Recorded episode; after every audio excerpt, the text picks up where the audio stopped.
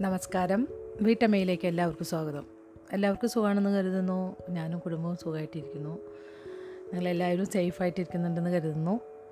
പിന്നെ എല്ലാവരും ഓണം നന്നായി ആഘോഷിച്ചിട്ടുണ്ടാവും എന്ന് കരുതുന്നു. ഓണത്തിന് ഒന്ന് വിഷയം പോലും എനിക്ക് പറ്റിയില്ല. ഞാൻ കരുതിയത് എനിക്ക് ഓണത്തിന്റെ തലേന്ന് വായിച്ച് തരാമെന്ന് കരുതിയിട്ടുണ്ടായിരുന്നു ഒരു കഥ. പക്ഷേ എനിക്ക് വായിക്കാനൊന്നും പറ്റിയില്ല. പിന്നെ ഇവിടെ നിന്ന് ഇങ്ങോട്ട് ഞാൻ പറഞ്ഞിട്ടുണ്ടായിരുന്നല്ലോ മോൻ പോകുന്ന കാര്യമൊക്കെ. അതിനുശേഷം ശരിക്കും ഒരു മൂഡ് ഓഫ് തന്നെയായിരുന്നു. ഒന്നും ചെയ്യാനുള്ളൊരു മൂഡുണ്ടായിരുന്നില്ല സത്യത്തിൽ ഇപ്പോഴും ആ മോൻ പോയ ഒരു ഭയങ്കര ഒരു ഏകാന്തതയാണ് ഇവിടെ. സത്യം പറഞ്ഞാൽ ഒരു ഒച്ച എനക്കൊന്നുമില്ലാതെ ഭയങ്കര നിശബ്ദതയാണ് ഇപ്പോൾ പിന്നെ ഹസ്ബൻഡും ക്ലാസ് തുടങ്ങി. അപ്പോൾ രാവിലെ പോവും. അപ്പോൾ പിന്നെ വൈകിട്ടല്ലേ എത്തുള്ളൂ. പിന്നെ അതുവരെ ഒറ്റയ്ക്ക്. അപ്പോൾ വല്ലാത്തൊരു ബുദ്ധിമുട്ട് തോന്നുന്നു. പിന്നെ ഒന്നും ചെയ്യാൻ തോന്നണില്ല. സത്യത്തിൽ ഞാൻ ഇപ്പോഴും മോൻ പോയ ഒരു വിഷമം എനിക്ക് മാറിയിട്ടില്ല. അപ്പോൾ പിന്നെ നിങ്ങൾക്ക് കഥ വായിച്ചു തരണ്ടേ എന്ന് മനസ്സിൽ ഇങ്ങനെ ഇടയ്ക്കിടയ്ക്ക് എനിക്ക് തോന്നും. അപ്പോൾ അതുകൊണ്ടാണ് ഞാനിപ്പോൾ കഥ വായിക്കാനായിട്ട് എത്തിയത്.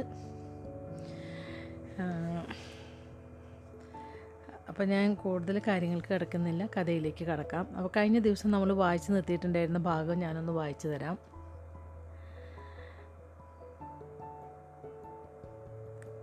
മന്ദരയുടെ ഒരു ഭാഗമാണ് നമ്മളിവിടെ പറയുന്നത്. മന്ദരേനെ കുറിച്ചിട്ടുള്ളൊരു ഭാഗമാണ് നമ്മൾ വായിച്ച് നിർത്തിയിട്ടുണ്ടായിരുന്നത്. മന്ദര ചോദിക്കുകയാണ് ഗുരുജി എവിടെയാണ് ഞാൻ ലാസ്റ്റ് പാരഗ്രാഫ് കഴിഞ്ഞ ഭാഗം വായിച്ച് നിർത്തിയിട്ടുണ്ടെന്ന് വായിക്കാം. ഗുരുജി എവിടെയാണെന്ന് നീ ഇതുവരെ കണ്ടുപിടിച്ചില്ലല്ലോ? ദീർഘനാളേക്ക് അദ്ദേഹം എവിടെയായിരിക്കും പോയിട്ടുണ്ടാവുക? എപ്പോഴാകും അദ്ദേഹം മടങ്ങി വരിക? നിനക്കൊന്നും അറിയില്ലേ? അറിയില്ല തമ്പുരാട്ടി എന്നോട് ക്ഷമിക്കൂ. തല താഴ്ത്തി ദൃഹ്യു പറഞ്ഞു നിനക്ക് എന്തിനാണ് പണം നൽകി കൂടെ നിർത്തിയിരിക്കുന്നതെന്ന് ചിലപ്പോൾ ഞാൻ തന്നെ ആ ചിന്തിക്കാറുണ്ട്. ഒന്ന് പറ ഒന്നും പറയാൻ ഭയപ്പെട്ട ദൃഹ്യു അനങ്ങാതെ നിന്നു. അയാളുടെ അവിടെ നിന്ന് പോകാൻ മന്ദര കൈകളുണ്ട് ആംഗ്യം കാട്ടി. ഇതാണ് നമ്മൾ വായിച്ചു നിർത്തിയിട്ടുണ്ടായിരുന്നത്. അപ്പോൾ നമുക്ക് പതിനൊന്നാമത്തെ അധ്യായം വായിച്ചു തുടങ്ങാം. നീ ഒരു മികച്ച ഉപസൈന്യാധിപനാകും. കുറ്റകൃത്യങ്ങളുടെ എണ്ണം കുറയും. കഷ്ടപ്പാടുകൾ സഹിക്കുന്ന നമ്മുടെ ജനങ്ങൾക്ക് അത് ആശ്വാസമാകും. റോഷ്നി പറഞ്ഞു അവളുടെ തിളങ്ങുന്ന നിഷ്കളങ്കമായ കണ്ണുകളിൽ ആവേശം തുടിച്ചു നിന്നു. നിരാശനെങ്കിലും ആത്മനിയന്ത്രണം കൈവടിയാത്ത രാമനൊപ്പം കൊട്ടാരത്തിലെ ഉദ്യാനത്തിലായിരുന്നു റോഷ്നി. സൈന്യത്തിലെ ഉപസൈന്യാധിപനാകണമെന്ന് അവൻ ആഗ്രഹിച്ചതാണ് പക്ഷേ അവളോട് അത് വെളിപ്പെടുത്തിയില്ല. അത്തരമൊരു പദവി കൈകാര്യം ചെയ്യാൻ സാധിക്കുമോ എന്ന് എനിക്ക് ഉറപ്പില്ല ഒരു മികച്ച നിയമപാലകന് ജനങ്ങളുടെ പിന്തുണ ആവശ്യമാണ് രാമൻ പറഞ്ഞു. അത് നിനക്കില്ലെന്ന് നീ കരുതുന്നുണ്ടോ? രാമൻ തളർന്ന ഒരു ചിരി അവൾക്ക് സമ്മാനിച്ചു. രോഷ്നി എനിക്കറിയാം നീ തുട പറയില്ലെന്ന്. നീ ചിന്തിക്കുന്നുണ്ടോ ജനങ്ങൾ എന്നെ പിന്തുണയ്ക്കുമെന്ന്? ലങ്കയോടുള്ള പരാജയത്തിന് എല്ലാവരും എന്നെയാണ് പഠിക്കുന്നത്. റോഷ്നു കുറച്ചുകൂടി അവന്റെ അടുത്തേക്ക് നീങ്ങി സത്യസന്ധമായി പറഞ്ഞു തുടങ്ങി. നീ രാജകുടുംബാംഗങ്ങളോടെ ഇടപഴകിയിട്ടേ ഉള്ളൂ രാമ. പിന്നെ ഞങ്ങളെപ്പോലെയുള്ള പ്രമാണിമാരോടും. അവർ നിന്നെ ഇഷ്ടപ്പെടുന്നില്ല. പക്ഷേ മറ്റൊരു അയോധ്യയുണ്ട് രാമ. ശരിയായ സ്ഥലത്ത് ജനിക്കാത്ത പാവങ്ങൾ വസിക്കുന്നിടം അവർക്കും പ്രമാണിമാർക്കുമിടയിൽ സൗഹൃദമെന്നൊന്നില്ല. പ്രമാണിമാർ ഭ്രഷ്ട് കൽപ്പിക്കുന്ന ആരോടും അത് രാജകുടുംബത്തിൽ നിന്നുള്ള ഒരാളോടായാൽ പോലും അവർക്ക് സഹതാപമുണ്ടാകും. പ്രമാണികൾ നിന്നെ ഇഷ്ടപ്പെടുന്നില്ലെങ്കിൽ സാധാരണ ജനങ്ങൾ നിന്നെ ഇഷ്ടപ്പെടും. അവർ നിന്നെ അനുസരിക്കുകയും അനു അനുഗമിക്കുകയും ചെയ്യും. രാജകീയ സൗകര്യങ്ങൾ തീർത്ത കുമിളകൾക്കുള്ളിൽ ജീവിച്ച പരിചയമേ രാമനുള്ളൂ. പക്ഷേ ഈ സാധ്യത അവനെ അമ്പരിപ്പിച്ചു. നമ്മളെപ്പോലുള്ളവർ യഥാർത്ഥ ലോകത്തിലേക്ക് കാലൂന്നാറില്ല. അവിടെ എന്താണ് നടക്കുന്നതെന്ന് നമുക്കറിയില്ല. സാധാരണ ജനങ്ങളുമായി ഞാൻ ഇടപഴകിയിട്ടുണ്ട്. അവരെ നന്നായി മനസ്സിലാക്കാൻ എനിക്ക് സാധിച്ചു എന്ന് ഞാൻ കരുതുന്നു. നിന്നെ വെറുക്കുന്നതിലൂടെ പ്രമാണിമാർ നിനക്ക് ഉപകാരമാണ് ചെയ്തിരിക്കുന്നത്. സാധാരണക്കാരന്റെ പ്രീതി ആർജിക്കുവാനുള്ള അവസരം അതുമൂലം നിനക്ക് കൈവന്നിരിക്കുകയാണ്. അവരെക്കൊണ്ട് നീ പറയുന്നത് ചെയ്യിക്കുവാൻ നിനക്ക് സാധിക്കുമെന്ന് എനിക്ക് ഉറപ്പുണ്ട്. ഈ നഗരത്തിലെ കുറ്റകൃത്യങ്ങൾ നിയന്ത്രിക്കാൻ നിനക്ക് സാധിക്കുമെന്ന് എനിക്കറിയാം. ഒരുപാട് നല്ല കാര്യങ്ങൾ ചെയ്യാൻ നിനക്ക് സാധിക്കും. എന്റെ സഹോദര ഞാൻ നിന്നെ വിശ്വസിക്കുന്നത് പോലെ നീ എന്നിൽ സ്വയം വിശ്വസിക്കൂ. ഇനിയൊരു വേറൊരു ഭാഗമാണ് നേരത്തെ പാരഗ്രാഫ് തുടങ്ങുന്നത് ഒരു വർഷത്തിനുള്ളിൽ തന്നെ രാമൻ കൊണ്ടുവന്ന പരിഷ്കാരങ്ങളുടെ ഫലം കാണാൻ തുടങ്ങി. ഏറ്റവും പ്രധാനപ്പെട്ട ഒരു പ്രശ്നത്തെ അവൻ ആദ്യമേ കൈകാര്യം ചെയ്തു. ജനങ്ങളിൽ മിക്കവാറും പേർക്ക് നിയമങ്ങളെക്കുറിച്ച് അറിയില്ലായിരുന്നു. സ്മൃതികൾ എന്ന നിയമപുസ്തകത്തെക്കുറിച്ച് ചിലരൊന്നും കേട്ടിട്ട് പോലുമില്ല. അതിനൊരു കാരണമുണ്ടായിരുന്നു. നൂറ്റാണ്ടുകളായി കൊന്നുകൂടിക്കിടുന്ന വിരുദ്ധ നിയമങ്ങൾ ഉൾക്കൊള്ളുന്ന ഒരുപാട് നിയമങ്ങൾ അതിലുണ്ടായിരുന്നു. വളരെ പ്രചാരമുള്ള ഒന്നാണ് മനുസ്മൃതി. പക്ഷേ അതിന് ഒരുപാട് വ്യാഖ്യാനങ്ങളാണുള്ളത്. അധികം ആർക്കും അറിയില്ല. യാജ്ഞാവൽക്യ സ്മൃതി നാരദ സ്മൃതി ആപസ്തംഭ സ്മൃതി യമസ്മൃതി വ്യാസസ്മൃതി അങ്ങനെ കുറച്ചുണ്ട്. ജനങ്ങൾക്ക് കൂടുതൽ പരിചയമുള്ള നിയമങ്ങളിലെ പ്രശസ്ത ഭാഗങ്ങൾ പരിഷ്കരിച്ച രീതിയിൽ സമാധാന പാലകർ നടപ്പിലാക്കി. അവരവർ ജനിച്ച സമാധ സമുദായത്തിനനുസരിച്ചുള്ള നിയമങ്ങൾ പ്രതിപാദിക്കുന്ന സ്മൃതികളെക്കുറിച്ച് രാജ്യസദസ്സിലെ ന്യായാധിപന്മാർ കുറച്ചു മനസ്സിലാക്കിയിരുന്നു. നിയമപാലകർ ഒരു സ്മൃതിയിലെ നിയമമനുസരിച്ച് കുറ്റവാളികളായി ചിലരെ പിടികൂടും. ന്യായാധിപന്മാർ മറ്റൊരു സ്മൃതിയിലെ നിയമമനുസരിച്ച് അവരെ ശിക്ഷിക്കുകയോ വിട്ടയക്കുകയോ ചെയ്തപ്പോൾ കാര്യങ്ങൾ വഷളാകിയിരുന്നു. ആകെ ഒരു ആശയക്കുഴപ്പമായിരുന്നു ഫലം. കുറ്റവാളികൾ സ്മൃതികളിലെ വൈരുദ്ധ്യങ്ങളും പഴുതുകളും പരമാവധി ചൂഷണം ചെയ്ത് രക്ഷപ്പെടും. നിയമം എന്തെന്നും നിയമലംഘനം എന്താണെന്നും തിരിച്ചറിയാത്തതിനാൽ നിരപരാധികളെ കൊണ്ട് തടവറ നിറയാൻ തുടങ്ങി. നിയമത്തെ ലളിതമാക്കി ഏകീകരിക്കണമെന്ന് രാമന് മനസ്സിലായി. അദ്ദേഹം സ്മൃതികൾ പഠിച്ചു. യുക്തിപൂർവമുള്ളതും ലളിതവും കാലഘട്ടത്തിന് അനുയോജ്യമായിട്ടുള്ള നിയമങ്ങളെ വളരെ ശ്രദ്ധാപൂർവം തെരഞ്ഞെടുത്തു. ആ നിയമങ്ങൾ അയോധ്യയെ നിയന്ത്രിക്കും. മറ്റുള്ള എല്ലാ സ്മൃതികളും കാലഹരണപ്പെട്ടതായി തീരുമാനിക്കപ്പെട്ടു. നിയമങ്ങൾ ശിലാപാളികളിൽ കൊത്തി.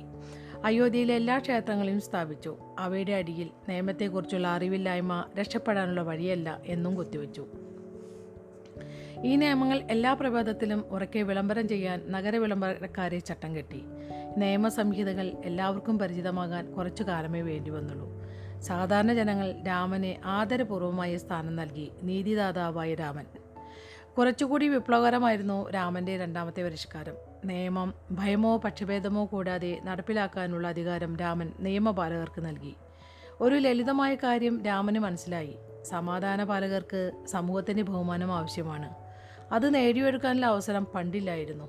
നിയമം ലംഘിക്കുന്ന ആർക്കെതിരായും അവർ എത്ര ഉന്നതരോ പ്രതാപികളോ ആയിരുന്നാലും യാതൊരു സംശയവുമില്ലാതെ നടപടിയെടുക്കാൻ സാധിച്ചാലേ അവരെ സമൂഹം ആദരിക്കുകയും ഭയപ്പെടുകയും ചെയ്യൂ. നിയമം തനിക്കും ബാധകമാണെന്ന് രാമൻ ആവർത്തിച്ച് ബോധ്യപ്പെടുത്തി. ഒരിക്കൽ സന്ധ്യ കഴിഞ്ഞ് കോട്ടയുടെ വാതിലുകൾ അടച്ചതിന് ശേഷം രാമൻ നഗരത്തിലേക്ക് മടങ്ങുകയായിരുന്നു. കൊട്ടാരം കാവൽക്കാരൻ രാജകുമാരനെ കണ്ട് വാതിൽ തുറന്നു. നിയമം ലംഘിച്ചതിനെ രാമൻ കുറ്റപ്പെടുത്തുകയും രാത്രി ആർക്കു വേണ്ടിയും വാതിൽ തുറക്കരുതെന്ന് താക്കീതും നൽകി. പിറ്റേന്ന് പ്രഭാതം വരെ രാമൻ നഗരവാതിലിന് പുറത്ത് കിടന്നുറങ്ങി. അയോധ്യയിലെ രാജകുടുംബാംഗങ്ങൾ ഇക്കാര്യം അറിഞ്ഞിട്ടും മനഃപൂർവം അവഗണിച്ചെങ്കിലും സാധാരണക്കാർ ഇക്കാര്യം മാസങ്ങളോളം പറഞ്ഞു നടന്നു. നിയമപ്രകാരം പിടികൂടുന്ന രാജകുടുംബാംഗങ്ങൾ നിയമപാലകരെ ഭീഷണിപ്പെടുത്തിയെന്നതറിഞ്ഞാൽ അതിൽ രാമൻ ഇടപെടുന്നത് പ്രമാണിമാരെ ചൊടിപ്പിച്ചു. അവർക്കെതിരെ കുറ്റം ചാർത്തുന്നത് അവരെ അമ്പരിപ്പിച്ചു. ഒരു ദയാദാക്ഷിണ്യവും അവിടെയില്ലെന്ന് അവർക്ക് പെട്ടെന്ന് മനസ്സിലായി. രാമനോടുള്ള അവരുടെ വിദ്വേഷം ഇരട്ടിയായി. അവർ അവനെ ഏകാധിപതിയെന്നും അപകടകാരിയെന്നും വിളിക്കാൻ തുടങ്ങി. പക്ഷേ അയോധ്യയിലെ മൂത്ത രാജകുമാരനെ ജനങ്ങൾ കൂടുതൽ സ്നേഹിക്കാൻ തുടങ്ങി. കുറ്റവാളികളെ ഒന്നുകിൽ തടവറയിലിടുകയോ അല്ലെങ്കിൽ വധശിക്ഷ നൽകുകയോ ചെയ്യുന്നതിലൂടെ കുറ്റങ്ങളുടെ എണ്ണം പെട്ടെന്ന് കുറയാൻ തുടങ്ങി. നിരവാധി നിരപരാധികളെ പെട്ടെന്ന് കുറ്റവിമുക്തരാക്കി നഗരം പതുക്കെ പതുക്കെ സുരക്ഷിതമായി. രാത്രികാലങ്ങളിലും സ്ത്രീകൾക്കും ധൈര്യപൂർവം പുറത്തിറങ്ങി യാത്ര ചെയ്യാമെന്ന സ്ഥിതി വന്നു. അവരുടെ ജീവിതത്തിലുണ്ടായ ഈ മാറ്റങ്ങൾക്ക് അവർ രാമനെ പുകഴ്ത്തി. രാമൻ ഒരു വീരനായകനായി മാറാൻ പിന്നെയും വർഷങ്ങൾ വേണ്ടി വന്നു. പക്ഷേ രാമൻ യാത്ര ആരംഭിച്ചു കഴിഞ്ഞിരുന്നു. സാധാരണക്കാരായ ജനങ്ങൾക്കിടയിൽ ഒരു നക്ഷത്രം മിന്നിത്തെളുകയായിരുന്നു ഇനി വേറെ അടുത്ത പാരഗ്രാഫ് തുടങ്ങാണ് എന്റെ മോനെ നീ ഒരുപാട് ശത്രുക്കളെ ഉണ്ടാക്കുകയാണ്. നിയമം നടപ്പാക്കുമ്പോൾ നീ ഇത്ര കർശ കർക്കശക്ക കർക്കശന ഒരു മിനിറ്റ് കേട്ടോ കർക്കശക്കാരനാകല്ലേ എന്നാണ് എഴുതേണ്ടത്. ഇതിൽ കർക്കശനാകല്ലേ? കർക്കശ ഇത്രയേ ഉള്ളൂ. കർക്ക കർക്കശകനാകല്ലേ? അത്രയേ ഉള്ളൂ എന്ന് തോന്നുന്നുണ്ട് ഇവിടെ.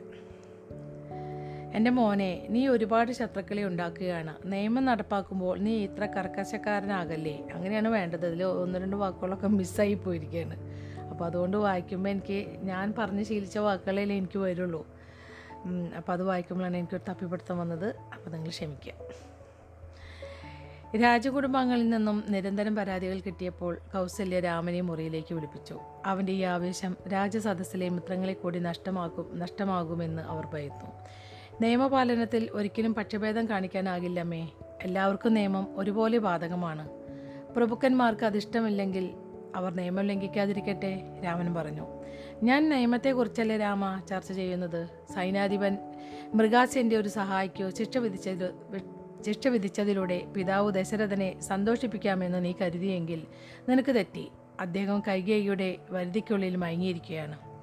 ദശരഥൻ വിഷാദ രോഗത്തിലേക്ക് കൂപ്പുകുത്തിയതോടെ സൈന്യാധിപനായ മൃഗാസ്യൻ കൂടുതൽ ശക്തിയാർജിച്ചിരുന്നു. കൈകേയിയോട് വിരോധമുള്ള എല്ലാവരും കാന്തത്തിലെന്ന പോലെ അയാളുടെ ചുറ്റുമുട്ടി നിന്നു. തന്റെ ആശ്രിതർ എത്ര വില- വലിയ കുറ്റം ചെയ്താലും സംരക്ഷിക്കുന്നതിലൂടെ അയാൾ അവരുടെ വിശ്വാസം പിടിച്ചുപറ്റി. തന്റെ താല്പര്യങ്ങൾക്ക് വിരുദ്ധമായ താന്തോന്നിത്തം നിറഞ്ഞ അയാളുടെ പെരുമാറ്റം കൈകേയിക്ക് തീരെ ഇഷ്ടമല്ലായിരുന്നു. ആ അനിഷ്ടം തന്റെ സേനാധിപനോടുള്ള ദശരഥന്റെ പെരുമാറ്റത്തെയും സ്വാധീനിച്ചിരുന്നു. പാവപ്പെട്ട ഗ്രാമീണരുടെ സ്ഥലം അനധികൃതമായി മൃഗാസിന്റെ ഒരു കൂട്ടാളി കയ്യേറിയിരുന്നത് നിയമം ഉപയോഗിച്ച് രാമൻ തിരിച്ചുപിടിക്കുകയുണ്ടായി. അതിനു പുറമെ ശക്തനായ സേനാധിപന്റെ സഹായികളോട് ആരും ചെയ്യാൻ ധൈര്യപ്പെടാത്ത തരത്തിൽ ആ സഹായിക്ക് പിഴ ശിക്ഷ നൽകാനും രാമൻ തന്റെ ഇടം കാണിച്ചു. സൈന്യാധിപൻ മൃഗാസിന്റെയും കൈകേയി അമ്മയുടെയും രാഷ്ട്രീയത്തിൽ എനിക്ക് താല്പര്യം തോന്നിയിട്ടില്ല. പക്ഷേ അയാളുടെ കൂട്ടാളി നിയമം ലംഘിച്ചു. അതുമാത്രമാണ് കാരണം. രാജകുടുംബാംഗങ്ങൾ അവർക്കിഷ്ടമുള്ളത് ചെയ്യും രാമ രാമ. ഇല്ല ഞാനത് സമ്മതിക്കില്ല. രാമ. അമ്മേ പ്രവൃത്തി കൊണ്ട് ആർജിക്കേണ്ടതാണ് കുലീനത്വം. അതാണ് ആര്യന്മാരുടെ മാർഗം. അത് ജന്മം കൊണ്ട് നേടാ നേടേണ്ടതല്ല കർമ്മം കൊണ്ട് നേടേണ്ടതാണ്. പ്രഭുത്വം എന്നത് വലിയ ഉത്തരവാദിത്വമാണ് ഒരു ജന്മാവകാശമല്ല. രാമ നീ എന്താ മനസ്സിലാക്കാത്തത്? സൈനാധിപൻ മൃഗാസിയൻ മാത്രമാണ് നമ്മുടെ ഒരു മിത്രം. മറ്റുള്ള എല്ലാ ശക്തരായ പ്രഭുക്കന്മാരും കൈകേയിയുടെ താവളത്തിലാണ്. അയാൾ ഒരാൾ മാത്രമാണ് അവർക്കെതിരെ നിൽക്കുന്നത്. മൃഗാസിനും അയാളുടെ കക്ഷികളും നമുക്കൊപ്പം നിൽക്കുന്നിടത്തോളം നമ്മൾ സുരക്ഷിതരാണ്. നിയമത്തിന് മുന്നിൽ എല്ലാവരും തുല്യരാണ്. തന്റെ ഉള്ളിലെ അസ്വസ്ഥത കഴിയുന്നിടത്തോളം അടക്കാൻ കൗസല്യ ശ്രമിച്ചു. നിനക്കറിയാമോ നിനക്ക് വേണ്ടി പിന്തുണ ഉണ്ടാക്കാൻ ഞാൻ എത്ര എത്ര ബുദ്ധിമുട്ടുന്നുണ്ടെന്ന്? ലങ്കയുമായുള്ള പരാജയത്തിന് എല്ലാവരും നിന്നെയാണ് കുറ്റപ്പെടുത്തുന്നത്. അവരുടെ സംഭാഷണത്തിനിടയിൽ പൊടുന്നനെ കനത്ത നിശബ്ദത കടന്നു വന്നു. കൗസല്യ അനുരഞ്ജനത്തിന്റെ രീതിയിൽ പറഞ്ഞു തുടങ്ങി. എന്റെ കുഞ്ഞേ അത് തെറ്റാണെന്നല്ല ഞാൻ പറഞ്ഞത്. പക്ഷേ നമ്മൾ കുറച്ചുകൂടി പ്രായോഗികമായി ചിന്തിക്കണം. നിനക്ക് രാജാവാകണോ വേണ്ടയോ? ഒരു നല്ല രാജാവാകാൻ എനിക്ക് ആഗ്രഹമുണ്ട്. അങ്ങനെയെങ്കിൽ ആകാതിരിക്കാനാണ് ഞാൻ ഇഷ്ടപ്പെടുന്നത്. എന്തു പറയണമെന്നറിയാതെ പലവിധ വികാരങ്ങളാൽ കൗസല്യ തന്റെ കണ്ണുകൾ അടച്ചു. രാമ നീ നിന്റെ സ്വന്തം ഭാവനാ ലോകത്താണ് ജീവിക്കുന്നത്. പ്രായോഗികമാകാനായി നീ പഠിക്കേണ്ടിയിരിക്കുന്നു. നിന്നെ ഞാൻ സ്നേഹിക്കുന്നു. നിന്നെ സഹായിക്കാൻ മാത്രമാണ് ഞാൻ ശ്രമിക്കുന്നത്. അമ്മേ അമ്മ എന്നെ സ്നേഹിക്കുന്നെങ്കിൽ എന്നെ മനസ്സിലാക്കണം. ശാന്തമനായിട്ടാണ് രാമൻ സംസാരിച്ചതെങ്കിലും അവന്റെ കണ്ണുകളിൽ ദൃഢനിശ്ചയം തെളിഞ്ഞു കാണാമായിരുന്നു. ഇതെന്റെ ജന്മഭൂമിയാണ് എന്റെ ജന്മനാട്. എന്റെ സേവനത്തിലൂടെ ഈ നാട് മെച്ചപ്പെടണം. എന്റെ ധർമ്മം എനിക്കിങ്ങനെയും എനിക്കെങ്ങനെയും ചെയ്യാം. രാജാവായിട്ടോ മുഖ്യ നിയമപാലകനായിട്ടോ അതല്ല ഒരു സാധാരണ ഗ്രാമീണനായിട്ടോ. രാമ നിനക്കറിയില്ല. ഒരു വലിയ വിളംബര ശബ്ദം കൗസല്യയുടെ വാക്കുകളിൽ വഞ്ചിച്ചു. അയോധ്യയുടെ മഹാരാജ്ഞിയെ കൈകേകി എഴുന്നള്ളുന്നു. രാമൻ പെട്ടെന്ന് എഴുന്നേറ്റു കൗസല്യം. രാമൻ അമ്മയെ ഒളിഞ്ഞു നോക്കി. അമ്മയുടെ കണ്ണിലെ ദേഷ്യം അവൻ ശ്രദ്ധിച്ചു. കൈകേയി കൈകൂപ്പിക്കൊണ്ട് കടന്നു വന്നു. നമസ്കാരം ജ്യേഷ്ഠത്തി. ജ്യേഷ്ഠത്തി മകനൊപ്പം ചലിവിടുന്ന ഈ സമയത്ത് ഞാൻ കടന്നു വന്ന് ശല്യപ്പെടുത്തിയതിൽ എന്നോട് ക്ഷമിക്കൂ. അത് സാരമില്ല കൈകേകി. എന്തോ പ്രധാനപ്പെട്ട കാര്യമുണ്ടെന്ന് എനിക്ക് ഉറപ്പാണ്. കൃത്രിമമായി വിനയത്തോടെ കൗസല്യ പറഞ്ഞു. അതെ ഉണ്ട്. പെട്ടെന്ന് അവർ രാമന് നേരെ തിരിഞ്ഞു. അച്ഛൻ ഒരു നായാട്ടിന് പോകാൻ തീരുമാനിച്ചിരിക്കുന്നു രാമ കൈകേയി പറഞ്ഞു. നായാട്ടിനോ? അതിശയത്തോടെ രാമൻ ചോദിച്ചു. ഒരിക്കൽ പോലും അച്ഛൻ നായാട്ടിന് പോയത് രാമന്റെ ഓർമ്മയിലില്ല. യുദ്ധത്തിൽ സംഭവിച്ച മുറിവ് മികച്ച ഒരു ആ വേട്ടക്കാരന്റെ ജീവിതത്തിൽ നിന്നും നായാട്ടിൽ നിന്നും കിട്ടുന്ന ചെറിയ സന്തോഷത്തെ പോലും ഇല്ലാതാക്കിയിരുന്നു. അതെ എനിക്ക് പ്രിയപ്പെട്ട മാനിറച്ചി കുറച്ച് കിട്ടണമെന്നുണ്ട്. എനിക്ക് ഭരതനെ അദ്ദേഹത്തിനൊപ്പം അയക്കാമായിരുന്നു. പക്ഷേ നിനക്കറിയാമല്ലോ ഭരതൻ ഒരു നയതന്ത്ര ദൗത്യമായി ബ്രാങ്കയ്ക്ക് പോയിരിക്കുകയാണ്. ഈ ശ്രമകരമായ ഉത്തരവാദിത്തം നിന്നെ ഏൽപ്പിക്കാമെന്ന് ഞാൻ വിചാരിക്കുന്നു. രാമൻ മെല്ലെ ഒന്ന് പുഞ്ചിരിച്ചു. ദശരഥനെ സംരക്ഷിക്കുവാനാണ് താൻ കൂടെ പോകാൻ കൈകേകി ആവശ്യപ്പെടുന്നത്. അല്ലാതെ മാനറിച്ച് കിട്ടാനൊന്നുമല്ല. കൈകേകി ഒരിക്കലും പൊതുസ്ഥലങ്ങളിൽ വെച്ച് ദശരഥനെ അധിക്ഷേപിച്ച് സംസാരിക്കാറില്ല. അവരെ സംബന്ധിച്ചിടത്തോളം രാജകുടുംബവും പൊതുവേദിയായിരുന്നു. രാമൻ കൈകൾ കൂപ്പി പറഞ്ഞു ചെറിയമ്മേ അതെനിക്കുള്ള ബഹുമാനമായി ഞാൻ കണക്കാക്കുന്നു. നന്ദി കൈകേകി പുഞ്ചിരിച്ചുകൊണ്ട് പറഞ്ഞു. ഇനി ഇത് വേറൊരു ഭാഗമാണിത് അവൾ എന്താ ഇവിടെ ചെയ്യുന്നത് ദശരഥൻ കാർക്കിശ്യത്തോട് ചോദിച്ചു. കൈകേയിയുടെ അന്തപുരത്തിലെ വിളംബരക്കാരൻ കൗസല്യയുടെ വരവ് വിളിച്ചു പറഞ്ഞു. ദശരഥനും കൈകേയിയും കിടക്കയിൽ ചാഞ്ഞിരുന്നു. കൈകേയി ദശരഥന്റെ നീളൻ മൊഴിയിൽ ചെവിയുടെ പിന്നിലേക്ക് ഒതുക്കി വെച്ച് പറഞ്ഞു എന്താണെങ്കിലും പെട്ടെന്ന് തീർത്തു മടങ്ങി വരൂ. നീയും എഴുന്നേൽക്കും എന്റെ പ്രിയേ ദശരഥൻ പറഞ്ഞു. കൈകേയി അസ്വസ്ഥതയായി ദീർഘനിശ്വാസത്തോടെ കിടക്കയിൽ നിന്ന് എഴുന്നേറ്റു. അവർ തന്റെ അംഗവസ്ത്രമെടുത്ത് തോളിലിട്ടു. അതിന്റെ ഒരറ്റം ചുരുട്ടി വലതു കൈയിലൂടെ ചുറ്റിയിട്ട ശേഷം ദശരഥനെ എഴുന്നേൽക്കാൻ സഹായിച്ചു. അദ്ദേഹത്തിന്റെ വസ്ത്രം നേരെയിട്ട് അംഗവസ്ത്രം തോളിലൂടെ ഇട്ട് അദ്ദേഹത്തെ നടത്തി സ്വീകരണ മുറിയിൽ കൊണ്ടിരുത്തി. രാജ്ഞി തിരുമനസിനെ അകത്തേക്ക് ആനയിക്കൂ കൈകേയി കൽപ്പിച്ചു. കൗസല്യ രണ്ടു പരിചാരികമാരോടൊപ്പം അകത്തേക്ക് വന്നു. അവരിൽ ഒരാളുടെ കയ്യിലിരുന്ന സ്വർണ തലികയിൽ ദശരഥന്റെ ഉടവാളും മറ്റേ പരിചാരകന്റെ കയ്യിൽ ചെറിയ പൂജാട്ടും ഉണ്ടായിരുന്നു. കൈകേയി അതിശയിച്ചു പോയി. ദശരഥൻ പഴയതുപോലെ നിസ്സംഗനായി നിന്നു. ഏട്ടത്തി കൈകൾ കൂപ്പിക്കൊണ്ട് കൈകേയി വിളിച്ചു. ഒരു ദിവസം തന്നെ രണ്ടു തവണ ജ്യേഷ്ഠത്തിയെ കാണാൻ സാധിച്ചതിൽ സന്തോഷിക്കുന്നു. കൈകേകി എനിക്കാണ് സന്തോഷം. നീ പറഞ്ഞല്ലോ മഹാരാജാവ് നായാട്ടിന് പോകുന്നുവെന്ന്. ഞാനാണല്ലോ ആചാരപ്രകാരമുള്ള ചടങ്ങുകൾ ചെയ്യേണ്ടത്. കൗസല്യ പറഞ്ഞു. യാത്ര പോകുന്ന പോരാളിക്ക് ആചാരപ്രകാരം പട്ടമഹിഷി ഉടവാൾ കൈമാറുന്ന ചടങ്ങ് പണ്ടുകാലം മുതലുള്ളതാണ്. എന്റെ കയ്യിൽ നിന്ന് മഹാരാജാവ് ഉടവാൾ വാങ്ങാത്തപ്പോഴൊക്കെ കാര്യങ്ങളുടെ പോക്ക് ശരിയായിട്ടില്ല കൗസല്യ പറഞ്ഞു. ദശരഥന്റെ മൂത്തുണ്ടായിരുന്ന നിസ്സംഗഭാവം പെട്ടെന്ന് മാറി. കൗസല്യയുടെ വാക്കുകൾ അർത്ഥം വെച്ചുള്ളതാണെന്ന് മനസ്സിലാക്കി. അദ്ദേഹം ഊഞ്ചൊളിച്ചു കരാജാബയിലേക്കുള്ള യാത്രയിൽ കൗസല്യയല്ല അദ്ദേഹത്തിന് ഉടവാൾ കൈമാറിയത്. അദ്ദേഹം പതുക്കെ ഒരടി മുന്നോട്ട് വെച്ചു. തന്റെ പ്രഥമ പത്നിക്കരികിലേക്ക് വന്നു.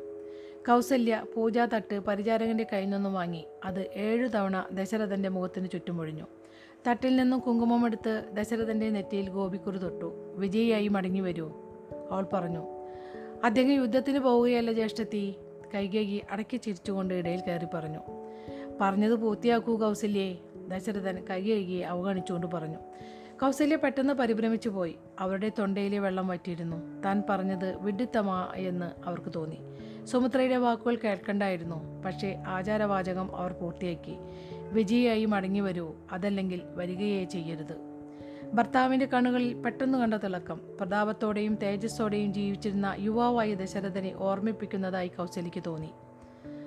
തന്റെ കൈകൾ മുന്നോട്ട് നീട്ടി ദശരഥൻ ആവശ്യപ്പെട്ടു എവിടെ എന്റെ ഉടവാൾ? കൗസല്യ പെട്ടെന്ന് തിരിഞ്ഞ് പൂജാ തട്ടിൽ നിന്നും രണ്ട് കൈകൾ കൊണ്ടും ഉടവാളെടുത്ത് ഭർത്താവിനെ ആചാരപൂർവം വണങ്ങി അത് അദ്ദേഹത്തിന് നൽകി. ദശരഥൻ വാൾ മുറുകെ പിടിച്ച് അതിൽ നിന്നും ഏതോ ശക്തി ആർജിക്കും പോലെ നിന്നു. കൈകേകി ദശരഥനെയും കൗസല്യയെയും നോക്കി. ഏതോ ചിന്തയിലാണ്ട് നിന്നു. ഇത് തീർച്ചയായും സുമിത്രയുടെ പണിയായിരിക്കണം. കൗസല്യയ്ക്ക് ഇങ്ങനെ ആസൂത്രണം ചെയ്യാനാകില്ല. ദശരഥനെ സഹായിക്കാൻ രാമനോട് ആവശ്യപ്പെട്ടത് ഒരു തെറ്റായിപ്പോയോ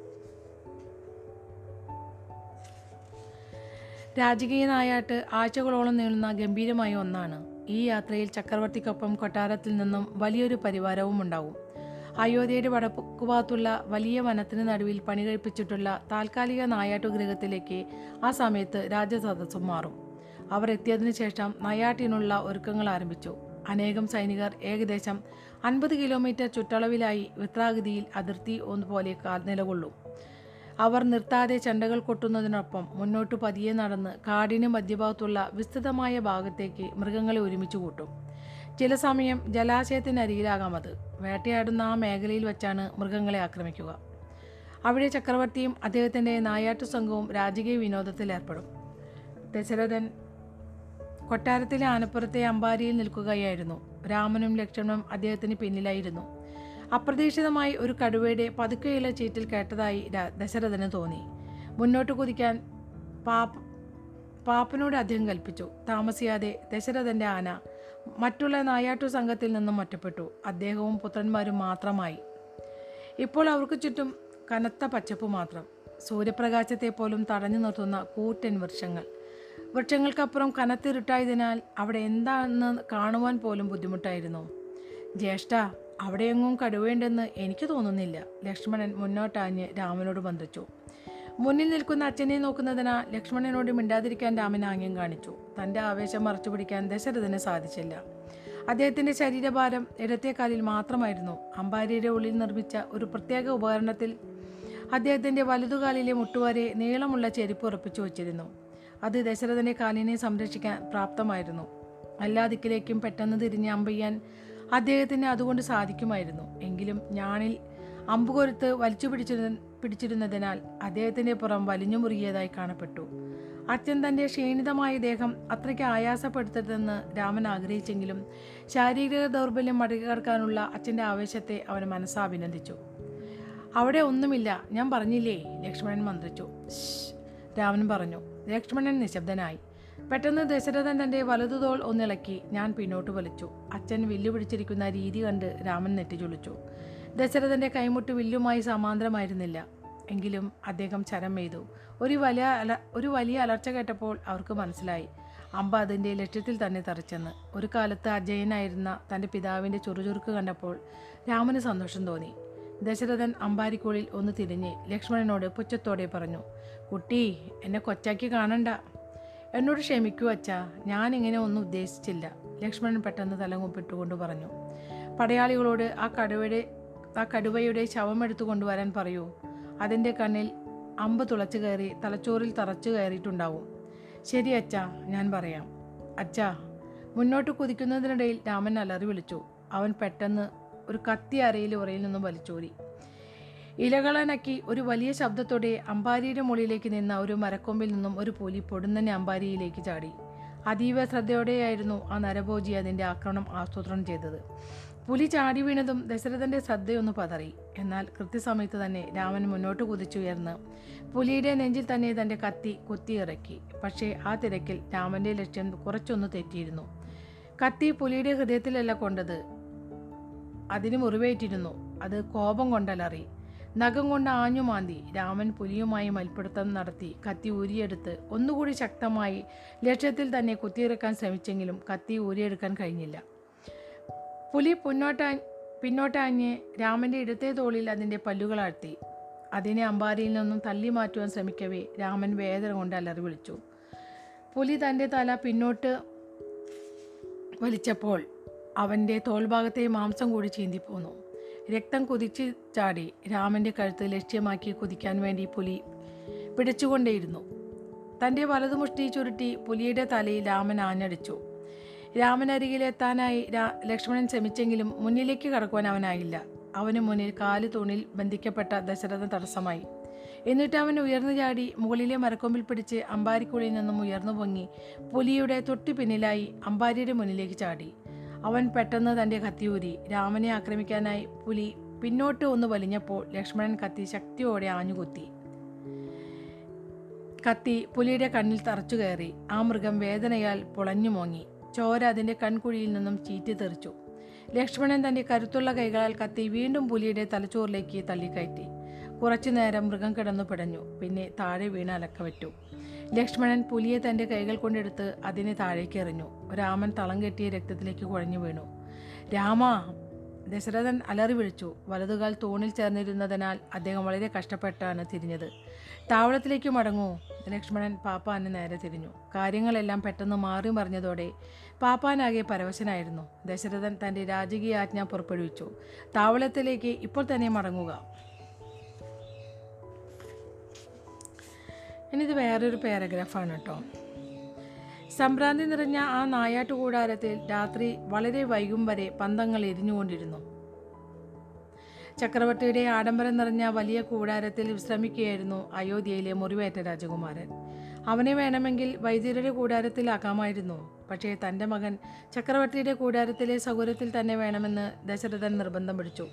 രക്തം വാർന്നു പോയതിനാൽ വിളറിയ ദുർബലമായ രാമന്റെ ദേഹം മുഴുവൻ ചുറ്റിക്കെട്ടിയിരുന്നു. കുമാര രാമ രാജകുമാരനെ മെല്ലെ തൊട്ട് വൈദ്യർ മെല്ലെ വിളിച്ചു. അവനെ നിനക്ക് ഉണർത്തണമെന്നുണ്ടോ? കിടക്കയുടെ ഇടത്തുഭാഗത്തിട്ട് ഭാഗത്തിട്ടിരിക്കുന്ന വലിയൊരു കസേരയിൽ ഇരുന്നു കൊണ്ട് അധികാരസ്വരത്തിൽ ദശരഥൻ ചോദിച്ചു. അതേ പ്രഭു ഈ മരുന്ന് അവൻ ഇപ്പോൾ കഴിക്കണം വൈദ്യർ പറഞ്ഞു. ആവർത്തിച്ചുള്ള വൈദ്യന്റെ വിളികേട്ട് രാമൻ മെല്ലെ വെളിച്ചവുമായി ഇണങ്ങിക്കൊണ്ട് കണ്ണുകൾ ചെമ്മി തുറന്നു. കയ്യിൽ മരുന്നുപാത്രവുമായി വൈദ്യർ നിൽക്കുന്നത് അവൻ കണ്ടു. അവൻ വായ തുറന്നു മരുന്നിറക്കി. മരുന്നിന്റെ കയ്പ് അവന്റെ ദേഹത്തെ ഒന്ന് ചുളുക്കി. വൈദ്യൻ ചക്രവർത്തിയെ വണങ്ങി മുറിവിട്ടുപോയി. രാമൻ വീണ്ടും മയക്കത്തിലേക്ക് വീഴും മുമ്പ് കിടക്കയുടെ മുകളിൽ ആചാരപരമായ സ്വർണ നിറമുള്ള വെൺകൊറ്റക്കുടയും കുടയുടെ നടുവിലായി തുന്നിപ്പിടിപ്പിച്ച എല്ലാ ദിക്കിലേക്കും രശ്മികൾ ചിതറുന്ന വലിയൊരു സൂര്യന്റെ ചിത്രവും അവൻ കണ്ടു. സൂര്യവംശത്തിന്റെ ചിഹ്നം കണ്ട് കണ്ണു തുറന്ന് രാമൻ എഴുന്നേൽക്കാൻ ശ്രമിച്ചു. ചക്രവർത്തിയുടെ കിടക്കയിൽ ഉറങ്ങുന്ന കാര്യം അവനെ സങ്കല്പിക്കാൻ പോലും കഴിഞ്ഞില്ല. കിടക്കൂ. കൈ ഉയർത്തി ദശരഥൻ ആജ്ഞാപിച്ചു. ലക്ഷ്മണൻ കിടക്കയുടെ അരികിലേക്ക് ഓടി വന്ന് ജ്യേഷ്ഠനെ ശാന്തനാക്കി കിടത്താൻ ശ്രമിച്ചു. സൂര്യഭഗവാനെ ഓർത്തെങ്കിലും അടങ്ങിക്കിടക്കൂ രാമ ദശരഥൻ പറഞ്ഞു. ദശരഥനെ നോക്കി രാമൻ കിടക്കയിലേക്ക് വീണു. അച്ഛ ക്ഷമിക്കൂ. ഞാൻ അങ്ങയുടെ കിടക്കയിൽ. ദശരഥൻ കൈക്കൊണ്ട് ആംഗ്യം കാണിച്ചുകൊണ്ട് കൂടുതൽ പറയുന്നതിൽ നിന്നും അവനെ വിലക്കി. അച്ഛന്റെ പ്രത പ്രകൃതത്തിൽ വന്ന മാറ്റം കണ്ടില്ലെന്ന് നടിക്കുവാൻ രാമനായില്ല. അദ്ദേഹത്തിന്റെ കണ്ണുകളിൽ തിളക്കം ശബ്ദത്തിലെ കരുത്ത് ആകെ ഒരു ഉണർവ് രാമൻ ശ്രദ്ധിച്ചു. അമ്മ ആവർത്തിക്കാറുള്ള കഥകളിലെ കരുത്തനായ ചക്രവർത്തിയെ രാമൻ ഓർത്തു. ഇതാ തന്റെ കൽപ്പനകൾ ആരും അവഗണിക്കുന്നത് ക്ഷമിക്കാത്ത ഉഗ്രപ്രതാപി. രാമൻ ഒരിക്കലും അദ്ദേഹത്തെ ഇങ്ങനെ കണ്ടിട്ടില്ല. പോകൂ ദശരഥൻ പരിചാരകക്കാരോട് പറഞ്ഞു. ലക്ഷ്മണനും അവർക്കൊപ്പം പോകാനായി എഴുന്നേറ്റു. നിന്നോടല്ലേ ലക്ഷ്മണ പോകാൻ പറഞ്ഞത്? ദശരഥൻ പറഞ്ഞു. കൂടുതൽ കൽപ്പനകൾ കാത്തുകൊണ്ട് ലക്ഷ്മണൻ അനങ്ങാതെ നിന്നു. ദശരഥൻ കൂടാരത്തിന്റെ മൂലയിൽ വിരിച്ചിരുന്ന കടുവയുടെയും പുലിയുടെയും തോലുകൾ സൂക്ഷിച്ചു നോക്കി. അദ്ദേഹവും അദ്ദേഹത്തിന്റെ മക്കളും വേട്ടയാടിയ മൃഗങ്ങളുടെ വിജയമുദ്രകൾ. എന്തിനെ? ദശരഥൻ ചോദിച്ചു. അച്ഛാ ആശങ്കയോടെ രാമൻ വിളിച്ചു. നീ എന്തിനാണ് നിന്റെ ജീവൻ എനിക്ക് വേണ്ടി അപകടത്തിലാക്കിയത്? രാമൻ ഒരു വാക്കുപോലും ഉരിയാടിയില്ല. എന്റെ പരാജയത്തിന് ഞാൻ നിന്നെ കുറ്റപ്പെടുത്തി എന്റെ രാജ്യവും നിന്നെ കുറ്റപ്പെ- കുറ്റപ്പെടുത്തി. നിന്നെ ശപിച്ചു എന്നിട്ടും നീ ഒരിക്കലും എതിർത്തില്ല. നീ ദുർബലനായിട്ടാകും അതെന്ന് ഞാൻ വിചാരിച്ചു. ദുർബലരായ മനുഷ്യർ അവരെ ദോഹിക്കുന്നവരെ വിധി വേദനിപ്പിക്കുമ്പോൾ ആ വീഴ്ച അവർ ആഘോഷിക്കും. പക്ഷെ നീ എന്റെ ജീവൻ രക്ഷിക്കുവാൻ നിന്റെ ജീവൻ പണയപ്പെടുത്തി. എന്തിനെ? അതെന്റെ ധർമ്മമാണ്. അതുമാത്രമാണോ കാരണം? ദശരഥൻ ചെറുചിരിയോടെ രാമനെ നോക്കി. സത്യത്തിൽ അതായിരുന്നു തന്റെ മൂത്ത പുത്രനുമായി അദ്ദേഹം നടത്തുന്ന ആദ്യ സംഭാഷണം. മറ്റെന്ത് കാരണമാണ്? ഓ എനിക്കറിയില്ല ദശരഥൻ പറഞ്ഞു. കിരി കിരീടാവകാശത്തിനുള്ള ഒരു അടവാണെങ്കിലോ? അതിലെ വിരോധാഭാസം ഓർത്ത് രാമന് പുഞ്ചിരിക്കാതെ വയ്യെന്നായി. അച്ഛാ ഒരു പക്ഷേ അങ്ങയെ ബോധ്യപ്പെടുത്തുവാൻ എനിക്ക് സാധിച്ചാലും പ്രഭുക്കന്മാർ എന്നെ ഒരിക്കലും അംഗീകരിക്കില്ല. അതൊന്നും എന്റെ ചിന്തയിൽപ്പെടുന്ന കാര്യമേ അല്ല ഇന്ന് ഞാൻ ചെയ്യുന്നത് തന്നെയാണ് ഞാൻ എപ്പോഴും ചെയ്യാറുള്ളത്. ധർമ്മത്തോട് സത്യസന്ധത പുലർത്തുക. ധർമ്മത്തിനപ്പുറം മറ്റൊന്നുമില്ല. അപ്പോൾ രാവണന്റെ കൈകൊണ്ടുള്ള എന്റെ പരാജയത്തിന് കുറ്റക്കാരൻ നീയല്ല എന്നാണ് നിന്റെ വിശ്വാസം അല്ലേ? ഞാൻ എന്തു ചിന്തിക്കുന്നു എന്നതിൽ കാര്യമില്ല അച്ഛ. നീ എന്റെ ചോദ്യത്തിന് ഉത്തരം നൽകിയില്ല. രാമൻ നിശബ്ദനായിരുന്നു. ദശരഥൻ മുന്നോട്ടാഞ്ഞു കുമാര എനിക്ക് ഉത്തരം നൽകൂ. അച്ഛാ പ്രപഞ്ചം നമ്മുടെ കർമ്മങ്ങളെ അനവധി ജന്മങ്ങളിലൂടെ എങ്ങനെയാണ് പിന്തുടരുന്നതെന്ന് എനിക്ക് മനസ്സിലാകുന്നില്ല. അങ്ങ് യുദ്ധത്തിൽ യുദ്ധത്തിൽ പരാജയപ്പെട്ടവനായി ഈ ജന്മത്തിൽ ഞാൻ ഒന്നും ചെയ്തിട്ടില്ലെന്ന് എനിക്ക് അങ്ങ് യുദ്ധത്തിൽ പരാജയപ്പെടാനായി ഈ ജന്മത്തിൽ ഞാൻ ഒന്നും ചെയ്തിട്ടില്ലെന്ന് എനിക്കറിയാം. ഒരു പക്ഷേ അത് എന്റെ മുജ്ജന്മത്തിലെ എന്തെങ്കിലുമായി ബന്ധപ്പെട്ടിട്ടാകണം. തന്റെ മകന്റെ മനോദാർഢ്യം കണ്ട് ദശരഥൻ മല്ലിച്ചിരിച്ചു. ചിരിച്ചു നിനക്കറിയാമോ ഞാൻ ആരെയാണ് കുറ്റപ്പെടുത്തുന്നതെന്ന്? യഥാർത്ഥത്തിൽ ഞാൻ സത്യസന്ധനായിരുന്നുവെങ്കിൽ എന്റെ ഹൃദയത്തിലേക്ക് നോക്കുവാനുള്ള ധൈര്യമുണ്ടായിരുന്നുവെങ്കിൽ അതെന്റെ തെറ്റായിരുന്നുവെന്ന് വ്യക്തമാകുമായിരുന്നു. എന്റെ മാത്രം തെറ്റ്. ഞാൻ വീണ്ടും വിചാരമില്ലാത്തവനും ബുദ്ധിശൂന്യനുമായിരുന്നു. കോപം കൊണ്ട് പ്രേരിതനായി ഒരു ആസൂത്രണവുമില്ലാതെയായിരുന്നു അന്ന് ഞാൻ ആക്രമിച്ചത്.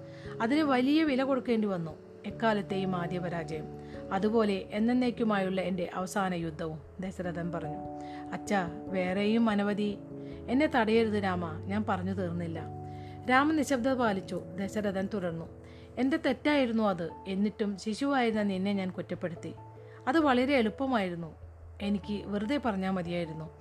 എല്ലാവരോടും എന്നോട് യോജിച്ചു. നീ ജനിച്ച അന്നു മുതൽ നിന്റെ ജീവിതം ഞാൻ നരകമാക്കി. നീ എന്നെ വെറുക്കണം. അയോധ്യയെ നീ വെറുക്കണം. ഞാൻ ആരെയും വെറുക്കുന്നില്ല അച്ഛ. ദശരഥൻ മകനെ തുറച്ചു നോക്കി. അദ്ദേഹത്തിന്റെ മുഖത്ത് ഒരു പുഞ്ചിരി വിടർന്നു. നീ നിന്നിലെ യഥാർത്ഥ വികാരങ്ങളെ പൂർണമായും അടക്കി വച്ചിരിക്കുകയാണോ? അതോ ജനങ്ങൾ നിന്റെ മേൽ ആരോപിച്ച അപഖ്യാതികളെ നീ യഥാർത്ഥത്തിൽ അവഗണിക്കുകയാണോ എന്ന് എനിക്കറിയില്ല. സത്യം എന്തായാലും നീ ശക്തനായി നിന്നു. ഈ പ്രപഞ്ചം മുഴുവനും നിന്നെ തകർക്കുവാനായി നിനക്കെതിരെ ഉപാജപങ്ങൾ നടത്തി. ഇതാ ഇപ്പോഴും നീ തലകുനിക്കാതെ നിൽക്കുന്നു. എന്ത് ലോഹം കൊണ്ടാണ് നിന്നെ ഉണ്ടായിരി മകനെ? രാമനുള്ളിൽ പെട്ടെന്നുണ്ടായിരുന്ന വികാരത്തളിൽ അവന്റെ കണ്ണുകൾ ഈറനാകാൻ തുടങ്ങി. പിതാവിൽ നിന്നും അവഗണനയും അനുകമ്പയും ഇല്ലായ്മയും അവൻ സഹിക്കും. അതവന് ശീലമായിരുന്നു. പക്ഷേ ആദരവ് അച്ഛാ അങ്ങേ നിർമ്മിച്ച ലോഹം കൊണ്ടാണ് എന്നെയും നിർമ്മിച്ചത്. ദശരഥൻ പതുക്കെ ചിരിച്ചു. അദ്ദേഹം മകനെ അറിയുവാൻ തുടങ്ങുകയായിരുന്നു. എന്താണ് നിനക്കും മൃഗാസിനും തമ്മിലെ അഭിപ്രായ വ്യത്യാസത്തിന് കാരണം? ദശരഥൻ ചോദിച്ചു. പിതാവ് രാജ്യസദസ്സിലെ കാര്യങ്ങളെക്കുറിച്ച് കൃത്യമായി അറിയുന്നു എന്നതിൽ രാമനെ അതിശയം തോന്നി. ഒന്നുമില്ല അച്ച അങ്ങനെയെങ്കിൽ എന്തിനാണ് നീ അയാളുടെ സഹായിയെ ശിക്ഷിച്ചത്? അയാൾ നിയമം ലംഘിച്ചിട്ട് നിനക്കറിയില്ലേ മൃഗാസിൻ എത്ര ശക്തനാണെന്ന്? നിനക്ക് അയാളെ ഭയമില്ലേ? അച്ഛാ ആരും നിയമങ്ങൾക്ക് അതീതരല്ല. ആർക്കും ധർമ്മത്തിന് അതീതരായി ശക്തിയാർജിക്കാനാകില്ല. ദശരഥൻ ചിരിച്ചു. ഞാൻ പോലും. മഹാനായ ഒരു ചക്രവർത്തി വിശിഷ്ടമായൊരു കാര്യം ഒരിക്കൽ പറയുകയുണ്ടായി. എല്ലാറ്റിനും മീതെ രാജാവിനും ദൈവങ്ങൾക്കും മുകളിലാണ് ധർമ്മമെന്ന്. ദശരഥൻ നെറ്റി ചൊളിച്ചുകൊണ്ട് ചോദിച്ചു ആരാണിത് പറഞ്ഞത്? അച്ഛ അങ്ങാണിത് പറഞ്ഞത്. ദശകങ്ങൾക്ക് മുൻപ് കിരീടധാരണ സമയത്ത് നമ്മുടെ പ്രഭിതാമഹൻ മഹാനായ ഇഷാകുവിന്റെ വാക്കുകളെ അങ്ങ് വ്യാഖ്യാനിക്കുകയുണ്ടായിരുന്നുവെന്നാണ് ഞാൻ കേട്ടിട്ടുള്ളത്. ഒരു കാലത്ത് അജയ്യനായിരുന്ന തന്നെ ഓർമ്മയിലേക്ക് കൊണ്ടുവരാൻ ശ്രമിച്ചതുപോലെ ദശരഥൻ രാമനെ സൂക്ഷിച്ചു നോക്കി. ചെല്ലു മകനെ നിനക്ക് വിശ്രമം ആവശ്യമാണ് ദശരഥൻ പറഞ്ഞു.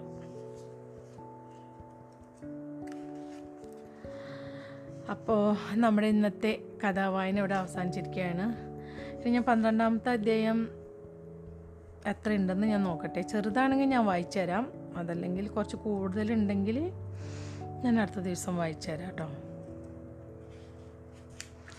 അതും കൂടെ വായിക്കുകയാണെങ്കിൽ കുറച്ചധികം സമയം എടുക്കും. അപ്പോൾ ഞാൻ അടുത്ത ദിവസം പന്ത്രണ്ടാമത്തെ അധ്യായം ഞാൻ വായിച്ചു തരാം കേട്ടോ ഇതുവരെ ക്ഷമയോടെ കഥ കേട്ടുകൊണ്ടിരുന്ന എന്റെ എല്ലാ നല്ല സുഹൃത്തുക്കളും നന്ദി നമസ്കാരം.